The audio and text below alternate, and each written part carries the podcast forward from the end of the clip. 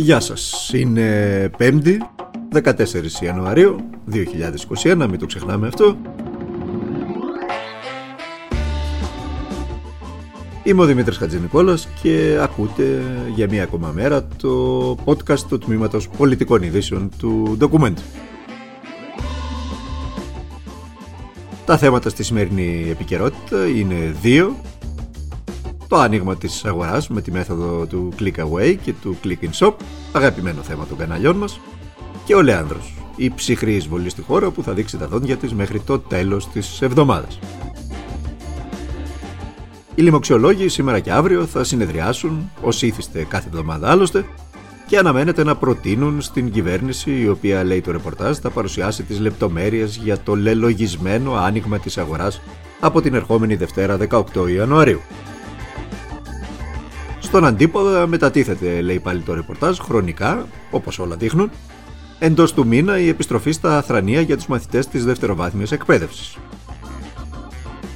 Έτσι, λέει τώρα το ρεπορτάζ πάλι, ότι το κοινωνικό ρελέ ανεβοκατεβαίνει συχνά πυκνά. Και όσο και αν αυτό που αντιμετωπίζουμε είναι πρωτόγνωρο και συνεπώς ισχύει εν μέρη και το βλέποντας και κάνοντας, ένας καλύτερος προγραμματισμός είναι σίγουρο ότι θα μπορούσε να γίνει. Τουλάχιστον ε, να μην στέλνεις υπερήλικες για εμβολιασμό από την Αθήνα στη Δράμο. Να μην ανοιγοκλίνει την αγορά κάθε λίγο και λιγάκι και τα σχολεία κάθε λίγο και λιγάκι. Η αλήθεια είναι πικρή για πολλούς στο κυβερνητικό επιτελείο και στο περίφημο επιτελικό και πολύ διαφημισμένο κράτος. Είμαστε παγκοσμίως, αν δείτε τα στοιχεία, η χώρα όπου από τον περασμένο Φεβρουάριο έχουμε λάβει τα σκληρότερα και μακροβιότερα περιοριστικά μέτρα. Και παρά τα αυτά δεν καταφέραμε να αποτρέψουμε τη φωνική έξαρση του περασμένου Οκτωβρίου-Νοεμβρίου. Παρά το βαρύτητο τίμημα που πλήρωσε και πληρώνει η οικονομία μας. Διότι τα περιοριστικά μέτρα δεν έχουν μόνο τη θετική τους πλευρά για να την πανηγυρίζουμε στα κανάλια, έχουν και ένα βαρύτατο τίμημα και αυτό ουδής δικαιούται να το υποβαθμίζει και για οποιονδήποτε λόγο. Κοιτάξτε όμως κάτι έχουμε δύο πράγματα να αντιμετωπίσουμε. Το ένα που ασφαλώς προέχει είναι η πανδημία και ο ιός. Αλλά ξέρετε, όταν τελειώσει η πανδημία και μπούμε στην πραγματική οικονομία, τότε θα μετρήσουμε άλλα θύματα. Και τα θύματα θα είναι ότι αν σήμερα μιλάμε ότι μία στις τέσσερις επιχειρήσεις δεν πρόκειται να ξανανοίξει, δεν έχει τη δυνατότητα να ξανανοίξει, τότε το μέγεθος τόσο μεγαλώνει, αυτό που θα δημιουργηθεί μετά θα είναι τόσο τραγικό, που δεν ξέρω πόσα χρόνια θα θέλουμε να το αντιμετωπίσουμε. Η, η καταστροφή των επιχειρήσεων είναι καταστροφή της εθνικής οικονομίας και συμπαρασύρει και εργαζόμενους. Και δημιουργεί τεράστια κοινωνικά ζητήματα. Και εύχομαι ολόψυχα να μην φανεί ότι αυτά είναι φωνές δικές μας και να μην τα δούμε στην πορεία, αλλά να είστε βέβαιος ότι η ζημιά που έχει προέλθει στην οικονομία είναι τόσο μεγάλη που λέω δύο στοιχεία. 12 με 13% ήταν η ύφεση το 2020. Στις καλύτερες των προποθέσεων δεν βλέπουμε α, να υπάρξει ανάκαμψη πάνω από 4,5% το 2021. Και αυτό καταλαβαίνετε ότι θα φέρει ε, τέτοια προβλήματα που φοβάμαι ότι θα είναι αδύνατο η κυβέρνηση να τα αντιμετωπίσει. Και Άρα, εγώ θεωρώ ότι συνεισφέρουμε στη σωστή ισορροπία και της χώρας και της οικονομίας. Και μια που το έφερε ο λόγος, αυτός που ακούσατε ήταν ο πρόεδρος του Επαγγελματικού Επιμελητηρίου Αθηνών, ο κ. Γιάννης Χατζηθεοδοσίου, ο οποίος περιέγραψε σε αδρές γραμμές την κατάσταση στην πραγματική οικονομία τώρα, αλλά κυρίως μετά την πανδημία. Για την επερχόμενη κακοκαιρία δεν έχουμε να πούμε και πολλά. Καλώς να έρθει, χειμώνας είναι, αν όχι τώρα, πότε θα έρθει. Για το γεγονός ότι για μία ακόμα φορά διαχρονικά ως χώρα είμαστε ανοχήρωτοι απέναντι στα φυσικά φαινόμενα, είναι γνωστό τη πάση.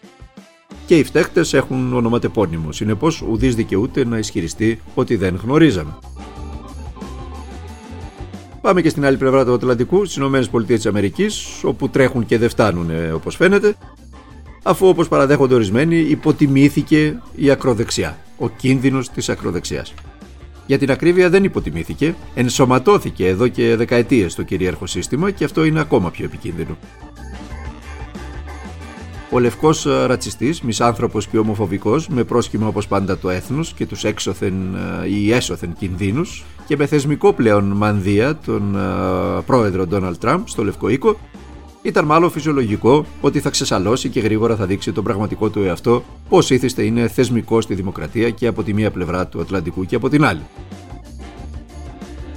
Το κρίσιμο είναι πώς τόσο πολλοί υποστηρικτές αυτού του ανεκδιήγητου πραγματικά Donald Trump υπάρχουν ακόμη και σήμερα, ακόμη και στη χώρα μας. Οι οποίοι καταπίνουν αμάσιτες τις συνωμοσιολογικές ιστορίες και θεωρίες για την παγκοσμιοποίηση, τις πολυεθνικές, τα τσιπάκια, τα εμβόλια και λοιπά ηχηρά παρόμοια. Παιδιά χαλαρώστε, μόνο να αυγατήσουν τα χρήματά τους θέλουν όλοι αυτοί και η αντιμετώπιση της λεμαργίας τους, εποφελία της κοινωνίας των πολιτών, είναι ζήτημα πρωτίστως της πολιτικής και κυρίως της δημοκρατίας και όχι των τζαρλατάνων της ακροδεξιάς. On this vote, the ayes are 232, the nays are 197.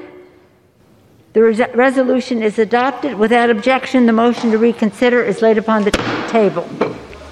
Αυτή που ακούσατε ήταν η κυρία Πελώση. Νάνση Πελώση, γνωστή πλέον σε εμά. Είναι η 52η πρόεδρος της Βουλής των Αντιπροσώπων των Ηνωμένων Πολιτειών της Αμερικής, η οποία ανακοινώνει την δεύτερη παραπομπή Τραμπ.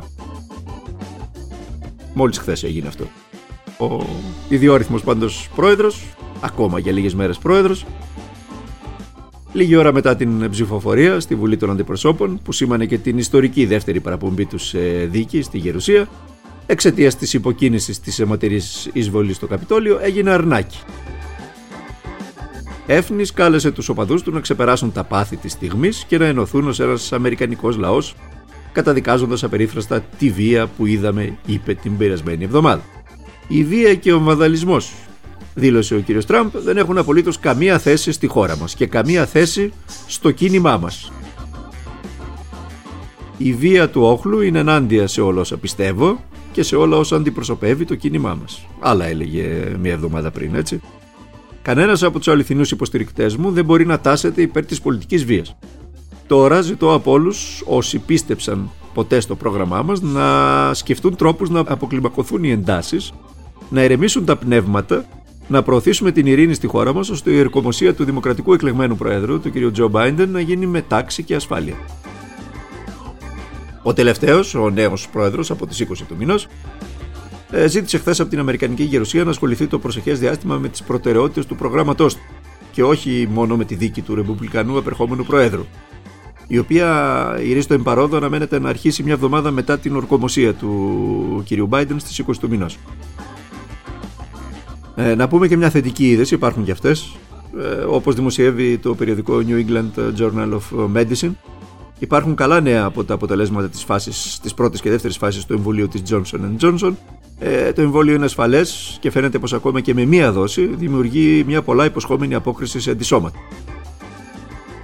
Αλλά και άνοσο-κυταρική απόκριση. Με ελάχιστες παρενέργειες, τόσο σε νέους όσο και σε ηλικιωμένους. Αυτά είπε ο κύριος Μόσχελο. Εμείς δεν έχουμε κανένα λόγο να μην δεν τον πιστέψουμε. Να ευχηθούμε να είναι έτσι τα πράγματα όσα περισσότερα εμβόλια πέσουν ε, στην αγορά στη μάχη κατά του φωνικού ιού, τόσο το καλύτερο για την γρήγορη επάνωδο της κοινωνίας στις πολυπόθητες ε, στιγμές κανονικότητας. Μέχρι τότε εμείς θα είμαστε εδώ ε, στο καθημερινό podcast του ντοκουμέντου να τα βλέπουμε, να τα καλύπτουμε και να τα λέμε όλα.